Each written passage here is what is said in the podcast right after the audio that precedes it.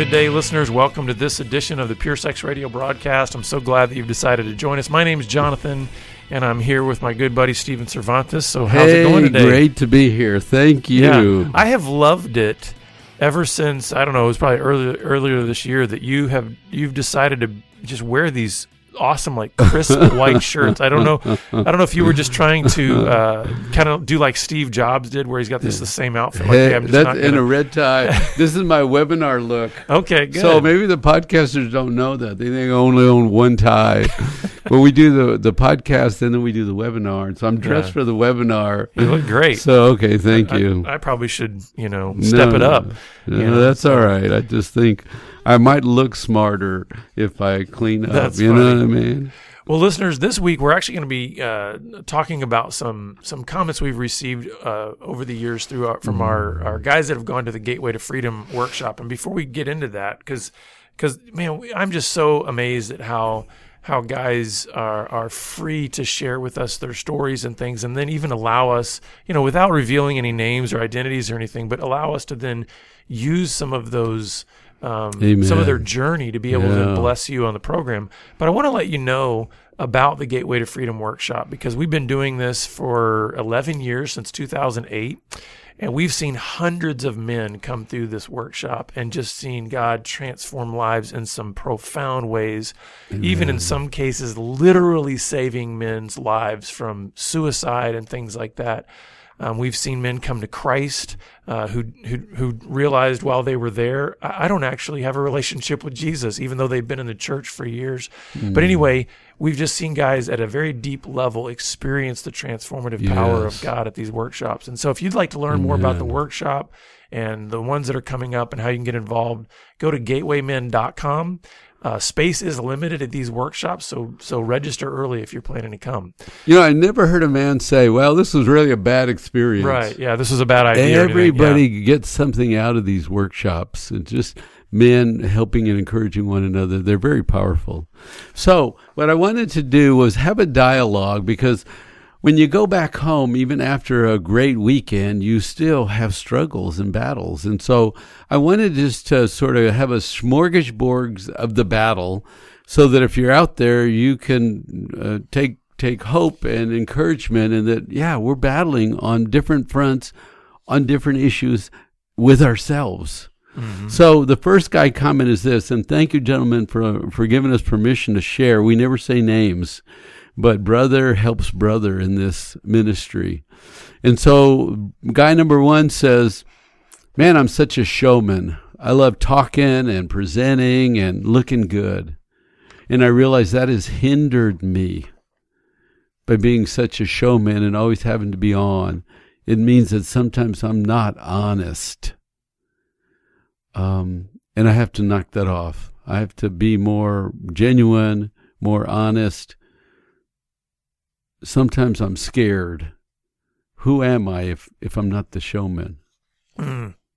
You know the uh, I, I love the admission of being scared. I can relate to that one a lot because you know when you when you um when you begin to learn what it's going to take to pursue greater integrity and and recover from old patterns and old ways. hmm I mean, let's just be honest. It's a, that's a scary proposition. Even as enticing and as good and and hopeful as what's ahead might appear, Yeah. when you understand the steps you're going to need to take to move in that direction, you know, things like confession and disclosure and it's a scary thing. I can relate to that fear. Yeah. So, guy number two says, I don't just have a porn problem. I have a work problem. I overwork, and then I get stressed, and then I overeat, and then I'm unhappy, and so I use porn.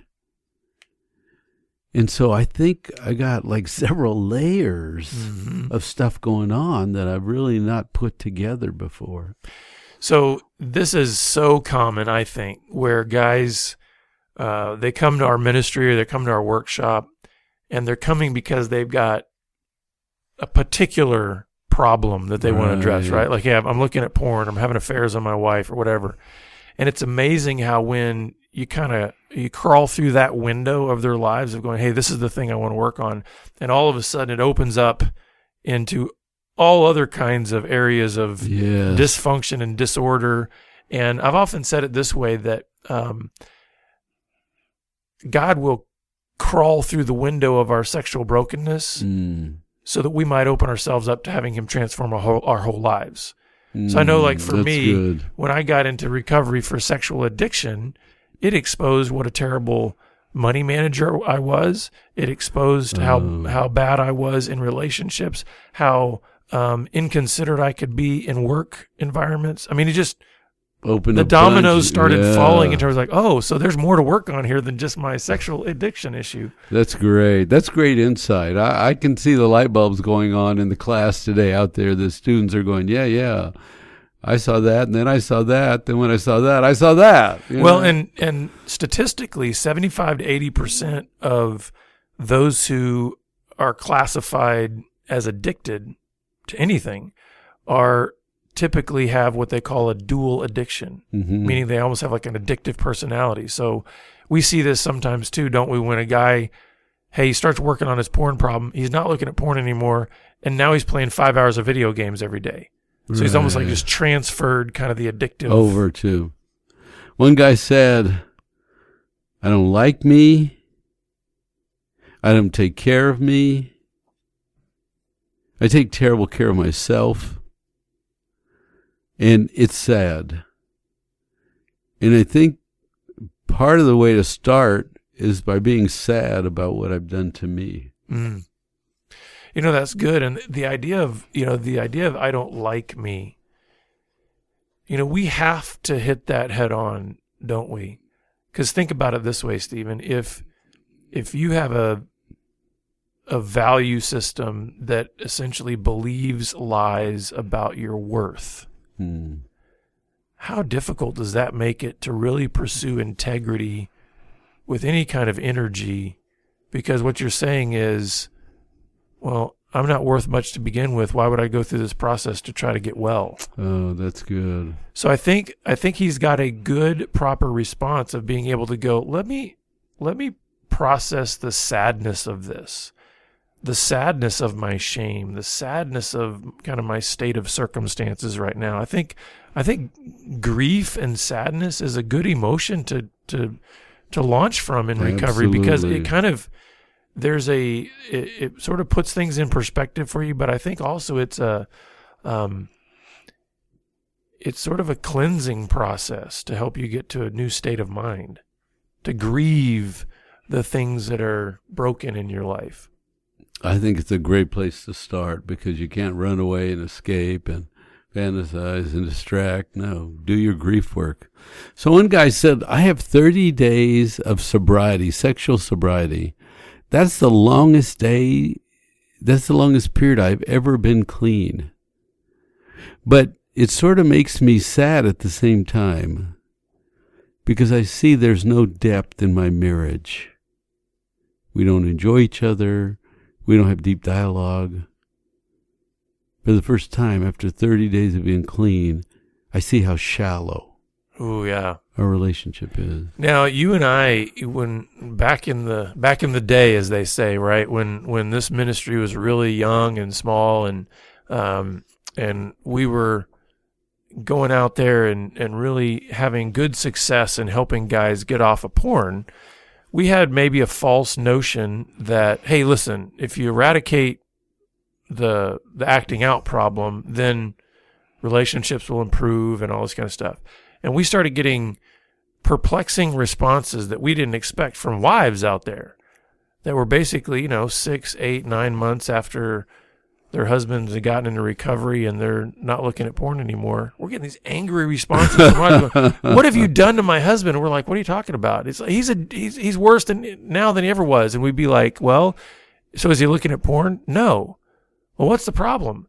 Well, he's more of a jerk now that, and it's kind of like we started realizing, you know, in the AA community, they talk about somebody being a dry drunk. Yes. So the idea that the acting out behavior doesn't exist anymore, but all of the underlying dysfunctional emotional problems and relational issues are still there.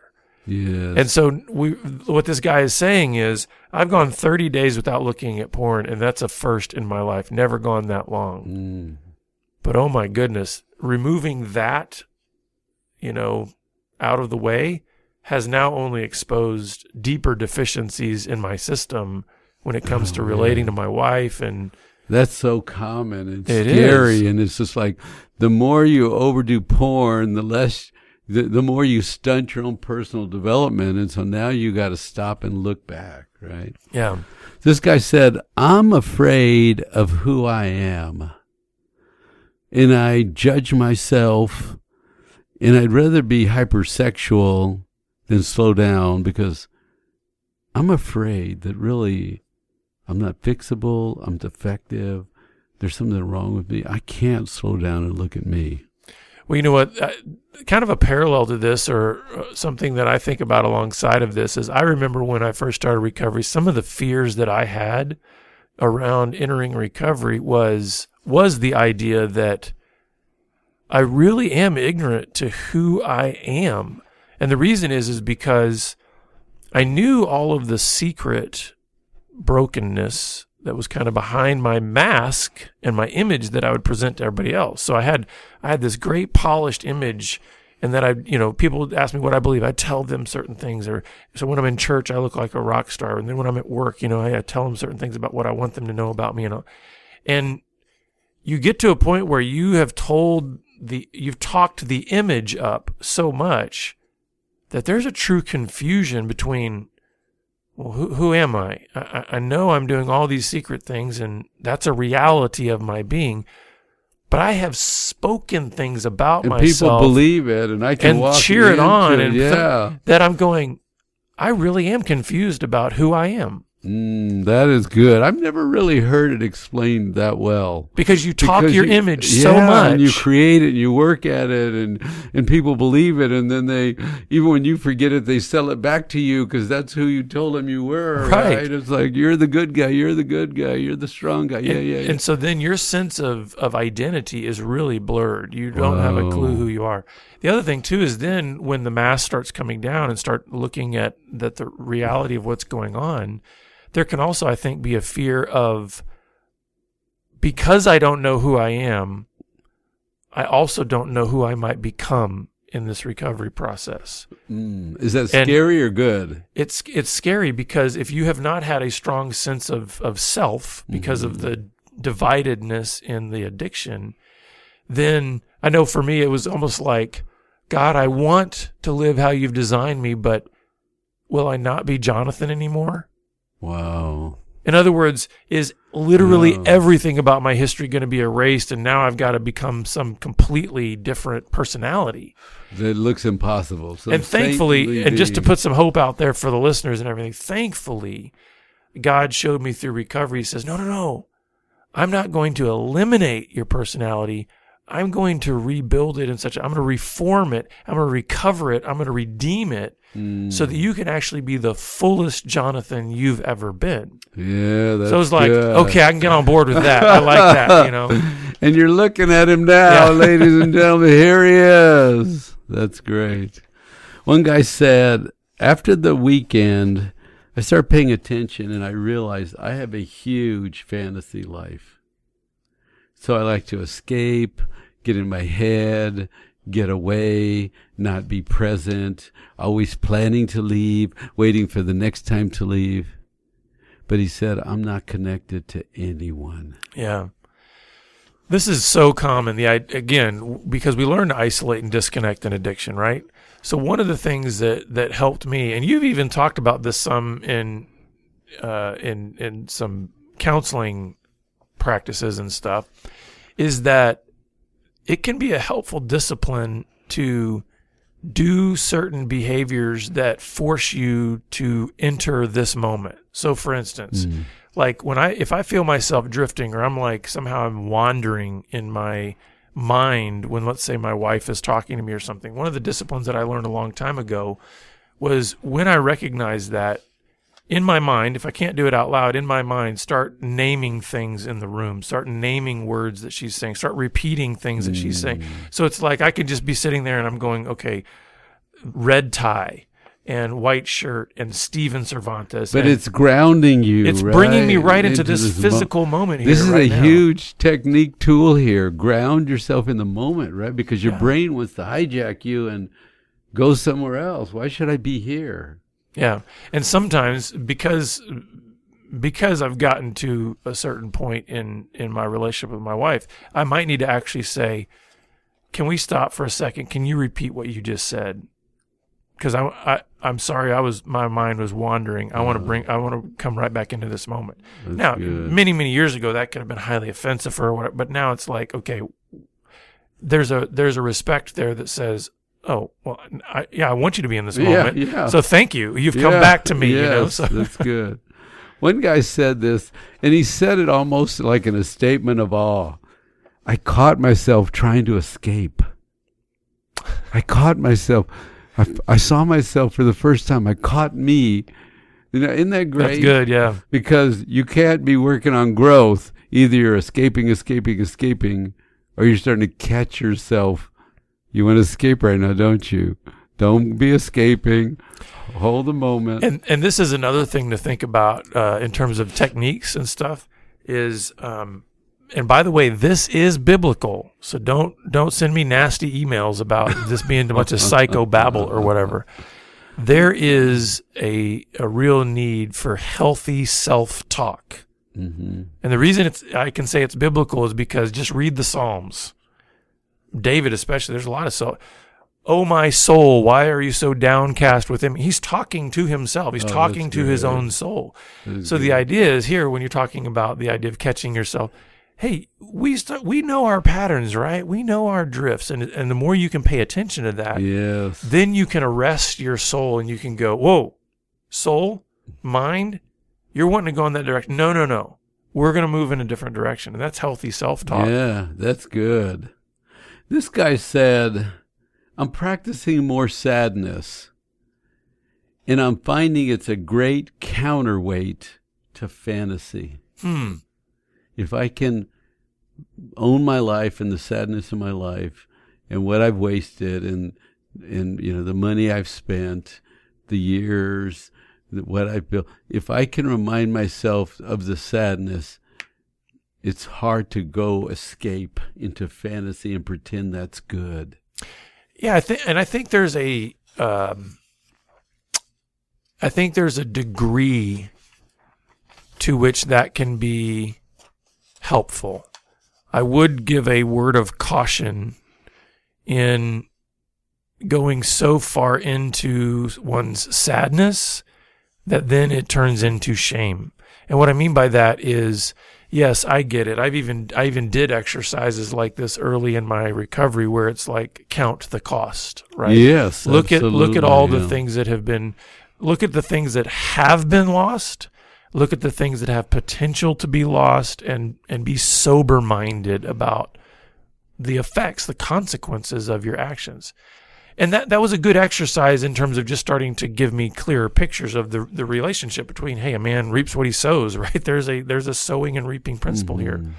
but I also had to guard against the the temptation that that had to go so far down that that now I'm just in a penance state.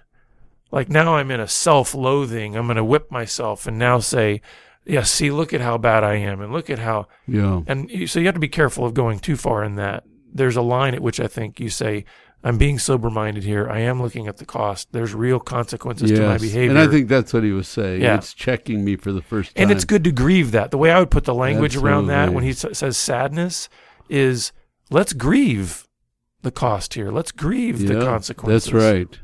And it counters the the one the will to fantasize and escape. It's like own count the cost and own your life. This guy said I started taking meds. I never thought I would.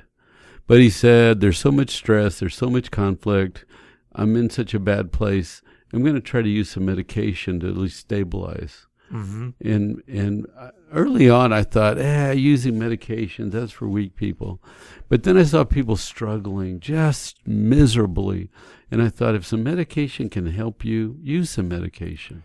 Yeah. You know, sometimes your biology is just off, and you just, if we could get a leveling out experience, that would be great. You know? Yeah, and my and my stance on that, and the way I mean, I was on Prozac for six months in the first, mm, you know, part of my recovery, and a lot of it was just I, I was depressed, I had suicidal tendencies, that kind of stuff, and so this the medication was helpful in terms of just kind of lifting the biology, so to speak. So it's like because to me it felt like a, a cloud, and so it's like okay, the cloud got lifted a you know a little bit so that I could see a little more clearly. What I often say though is, um, yes, medication can be helpful because there can be biological uh, blocks that are happening there. But what we want to be careful of is is we don't look to the medication as the be all end all. So it's like, hey, let's use what's available to us to help us, but let's go on a journey of really trying to say what what needs to shift at a paradigm level in terms of my thinking and my behaving and my relating. And so, can medication help me maybe for a season? Uh, maybe certain aspects it does need to be ongoing, but maybe for some it's just a season. Right. Yep. Good. One guy said, I travel a lot and, and it's stressful and there's temptations out there. He said, I use your podcast for strength. Mm, Isn't that great? that's awesome. Yeah. I listen to your podcast to ground me and so I can keep working on growth and going forward. And so, Well, and that's why we Lord do what we you. do is because it's like we know that um, it can be very lonely out there. We, we, I mean, there's a lot of people that they struggle to even find, you know, a good group or find some people that are really wanting to walk alongside them. And so we're glad that we can, you know, sort of step into your living room, so to speak, and hopefully be a voice that can give you encouragement and insight and and help along the way. Um, so that blesses us. thank you. Yes. So, so one guy said, I really have a history of lying and sneaking and using and, and being unfaithful. But something's changing and I'm getting tired of that life. And now I'm a, I'm a man on a mission of integrity. Mm. I know I'll fall down, but I'll get back up because now I'm on a mission where I was just slipping and sliding, going somewhere. I now have a mission. Well, what I love about that, and this is something that we talk about a lot in our mis- in, in our ministry, is getting a getting a clear understanding of what you are aiming for. Because I think a lot of people, a lot of guys, especially, they come to the workshop or they enter a group or they get into counseling, and their initial mindset is what they're trying to get away from. Mm, Right? yep. That's not a mission, though. No, it's not. A mission to stop is not a mission. That's like a mission for a vacuum. but nature abhors a vacuum, right? At some point, you've got to be for something. What are you filling your life with? What are you pursuing? And so I think it's important to get on a mission where he's talking about, I'm on a mission for integrity, right? What does it look like to pursue greater integrity and, and, uh, and goodness? And I want to be for something rather than just be against the negative. That's good. This guy said, I've been out of control all my life. And he said, for the first time, I'm really taking a good look at the issue of control. hmm And can I be in control? Can I control me? Can I have control?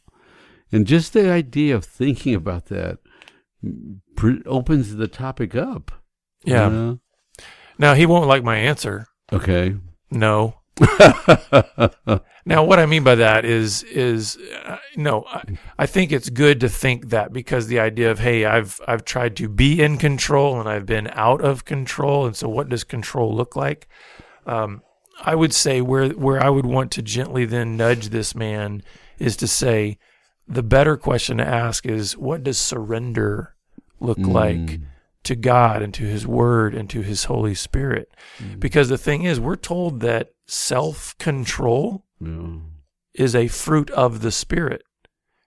So this is not something that I can then say, I'm going to choose. I mean, like, it's all on me. Self control is about me pulling my bootstraps up and doing this on my own. It's no, it's saying, how can I better respond to the effect of the Spirit of God in my life so that He can produce self control in my life? Mm. Now, I've just jumped from an early stage that this man has talked about to I think a very later stage, mature thinking. But we want to cast that vision, right? Right. That says, okay, good, you're thinking about control, you're thinking about these things in your life. Now start reframing it into, okay, what does greater surrender Mm. to the Spirit of God, the only one that it can actually produce self control that's pleasing to God in my life? How do I increase surrender to Him? The next guy said, I know stress and I know how to battle myself. I don't know how to rest. Mm. My new goal is to rest. Okay, this is probably for the last five years, Stephen. Yeah. this has been like a key boulder that God has been continuing to, to help me want to Oh. move in my life because, um, you know, I'm in my mid 40s now. Uh, this is a time where, you know, we typically think of it as like kind of hitting the the peak performance levels of whatever industry you're in and and by some they consider me an expert in this field or whatever and so I'm I'm feeling just the increased pressures and demands of of speaking and doing all these kinds of things You mean in the and, last, and you're then the the last five years, yeah, really and all my kids are launching off into adulthood now, Oh. just so from all angles, there's this increased sense of you know you're hitting your stride in life, right?